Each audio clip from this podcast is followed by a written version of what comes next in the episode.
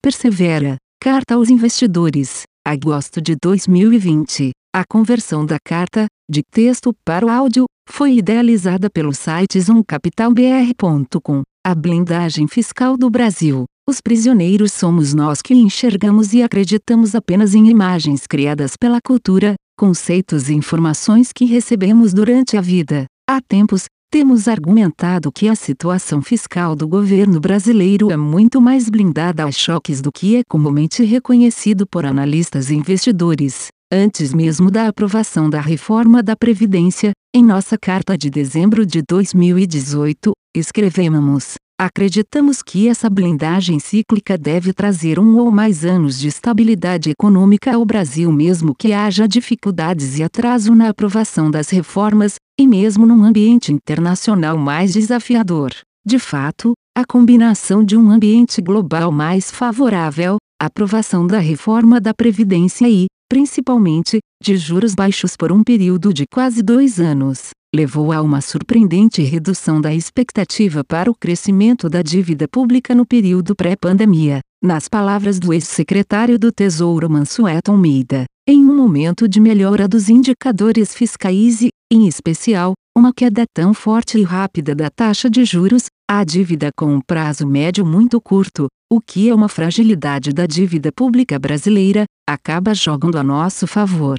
Foi nessa circunstância bem mais favorável para a sustentabilidade da dívida pública que o Brasil foi atingido, como todos os países do mundo, pela pandemia de Covid-19, ao mesmo tempo que esse choque exigiu o corte da taxa Selic para a mínima histórica de 2% ao ano, adicionou 20 pontos percentuais do PIB à projeção para a dúvida bruta do governo geral ao fim de 2020 do Tesouro Nacional, e 11, 5 pontos percentuais à projeção de dívida líquida. Evidentemente, os temores do mercado financeiro em relação à sustentabilidade da dívida pública, que já eram relevantes com uma dívida bruta de 77,9% do PIB, ficaram muito mais prementes com a dívida em 98,2% do PIB 3. Nesta carta, vamos argumentar que, apesar da indiscutível deterioração do resultado primário ocorrida como consequência do combate às repercussões econômicas da pandemia, a trajetória fiscal do Brasil ainda é relativamente bem blindada,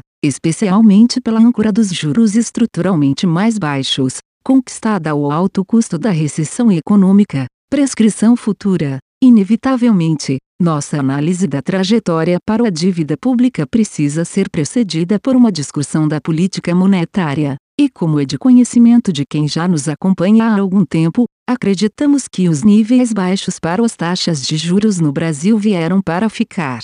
Neste ano, já defendíamos a necessidade de afrouxamentos monetários adicionais antes mesmo da crise deflagrada pelo novo coronavírus. Após a crise, passamos a defender que o Banco Central precisaria promover cortes agressivos na Selic, de forma a impedir a economia de entrar em um processo desinflacionário crônico.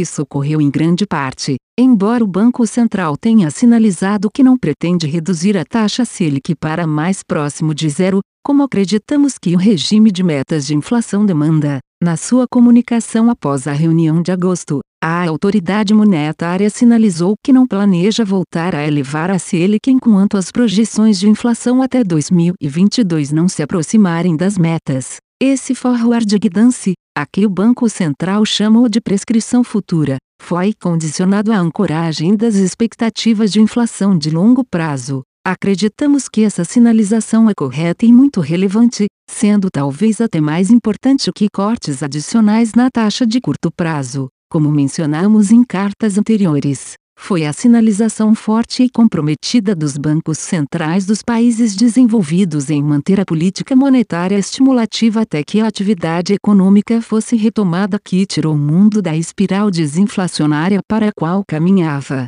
Mais do que isso, e muito importante para a discussão desta carta, os níveis excepcionalmente baixos das taxas de juros compraram tempo precioso para muitos países desenvolvidos com situação fiscal tão ou até mais desafiadora do que o Brasil, e que, ao contrário daqui, não avançaram em nada na direção das reformas estruturais. Por outro lado, o Banco Central também vinculou a prescrição futura à manutenção do atual regime fiscal, e vem, recentemente, sinalizando que é apenas um passageiro no processo, sendo que o regime fiscal é piloto, como foi visto pela experiência de todos os países após a crise financeira da década passada. O papel do bancos centrais é, na verdade, o de protagonista, mantendo a política monetária estimulativa como forma de escapar do processo desinflacionário e trazendo o efeito secundário extremamente bem-vindo de dar um enorme fôlego para a política fiscal, permitindo a rolagem da dívida a taxas extremamente reduzidas.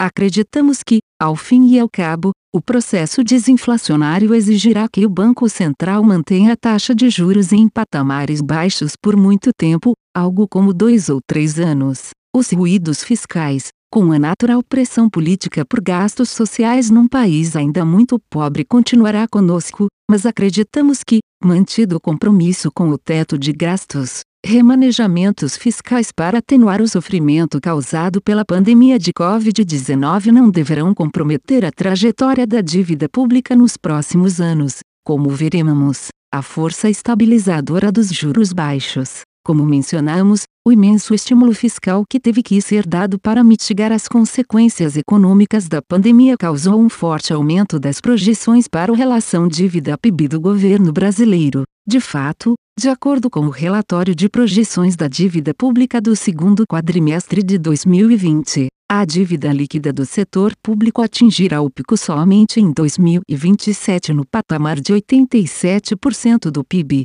contra uma projeção anterior de 67% em 2025. Não há como negar a magnitude da deterioração provocada pelo déficit de 2020, porém, Acreditamos que essas projeções não se mostraram corretas exatamente pela nossa visão diferente para os juros nos próximos anos. Pequenas alterações no cenário para a trajetória da Selic trazem enorme mudança na trajetória da dívida. Sendo assim, tomamos como base a trajetória de juros utilizada pela Secretaria do Tesouro Nacional no relatório citado e analisamos três cenários alternativos que consideramos muito mais prováveis tendo em vista o processo desinflacionário pelo qual passa o país. Acreditamos que a taxa Selic deverá permanecer no patamar atual pelo menos até 2022, sendo elevada lentamente nos anos seguintes. No cenário 1, a elevação é mais gradativa, mas chega ao mesmo 6% ao ano utilizados pela STN. Nos cenários 2 e 3,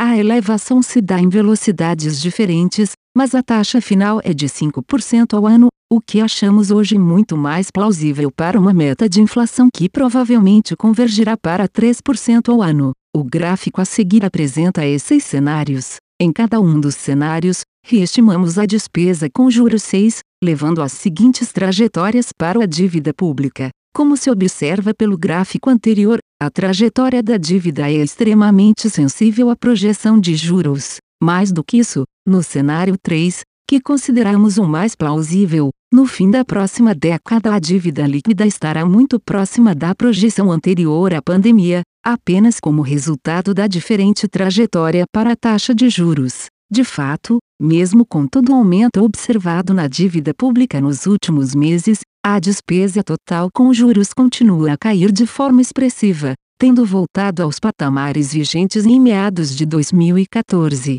Isso significa que, apesar de toda a deterioração fiscal, o mesmo superávit primário que estabilizaria a dívida pública em 2014 também o faz hoje, se os juros, conforme esperamos, permanecerem baixos por muito tempo. A rolagem da dívida pública, naturalmente, não basta a nossa análise de que a taxa Selic vai permanecer baixa por muito tempo para convencer os investidores da sustentabilidade na trajetória da dívida pública. O mercado vai precisar ver para criar. Como argumentamos em nossa carta brasileiro no divã, o investidor brasileiro ainda é traumatizado pelos fantasmas do nosso passado, e a taxa de juros longa reflete esses temores não só em seu nível como em fortes oscilações a qualquer sinal de que haverá aumento de despesas primárias. Nós da Persevera acreditamos que, pelos motivos citados acima, a situação fiscal do país é muito mais blindada do que implicam os prêmios demandados nos vértices mais longos da curva de juros.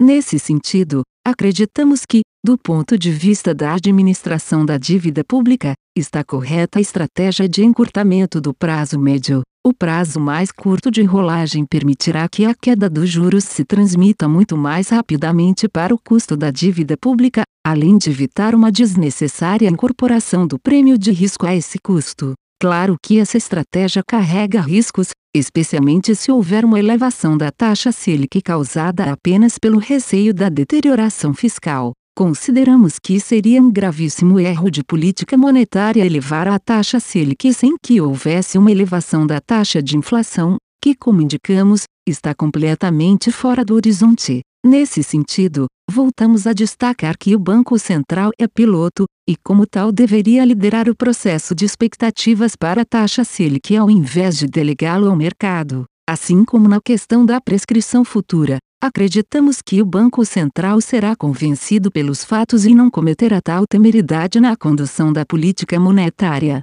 mantendo a taxa Selic constante ou até mesmo a reduzindo ainda mais em resposta à contínua queda nos núcleos de inflação. Expansão fiscal em momentos de recessão. Sem dúvida, o aumento da dívida pública brasileira causado pelo combate à pandemia é bastante preocupante, mas, como vimos anteriormente, num ambiente de juros baixos por muitos anos, é um problema temporário que será contornado. Resta uma outra preocupação constante dos investidores brasileiros: essa enorme expansão dos gastos públicos não causará aumento da taxa de inflação? Aqui, temos ainda mais convicção em afirmar que não, como visto desde a crise financeira global, expansões monetárias, mas também fiscais, não elevam as taxas de inflação, e nem mesmo as expectativas de inflação. Quando a economia está distante da plena utilização dos recursos, o chamado pleno emprego. É por isso que economias como o Japão, ou mesmo zona do euro e EUA conseguem conviver com enormes déficits fiscais e dívidas públicas ao mesmo tempo que lutam com o processo de desinflação. Para concluir, não vemos a trajetória da dívida pública brasileira com tanta preocupação apesar do enorme déficit que será observado em 2020 de eventuais gastos adicionais, desde que limitados pela âncora do teto de gastos e sob a égide do ministro Paulo Guedes. No entanto, como mostrado pelo FED de Ben Bernanke e o SEB de Mário Draghi acreditamos que o Banco Central assumirá o papel de piloto das expectativas futuras para a taxa de juros de forma a combater a desinflação. Acreditamos que o problema fiscal que se vislumbra não passará de mais um fantasma brasileiro. Equipe persevera. A conversão da carta, de texto para o áudio, foi idealizada pelo site zoomcapitalbr.com. Aviso legal. É recomendada a leitura cuidadosa do regulamento dos fundos pelo investidor antes de tomar a decisão de aplicar seus recursos. A rentabilidade passada não representa a garantia de rentabilidade futura.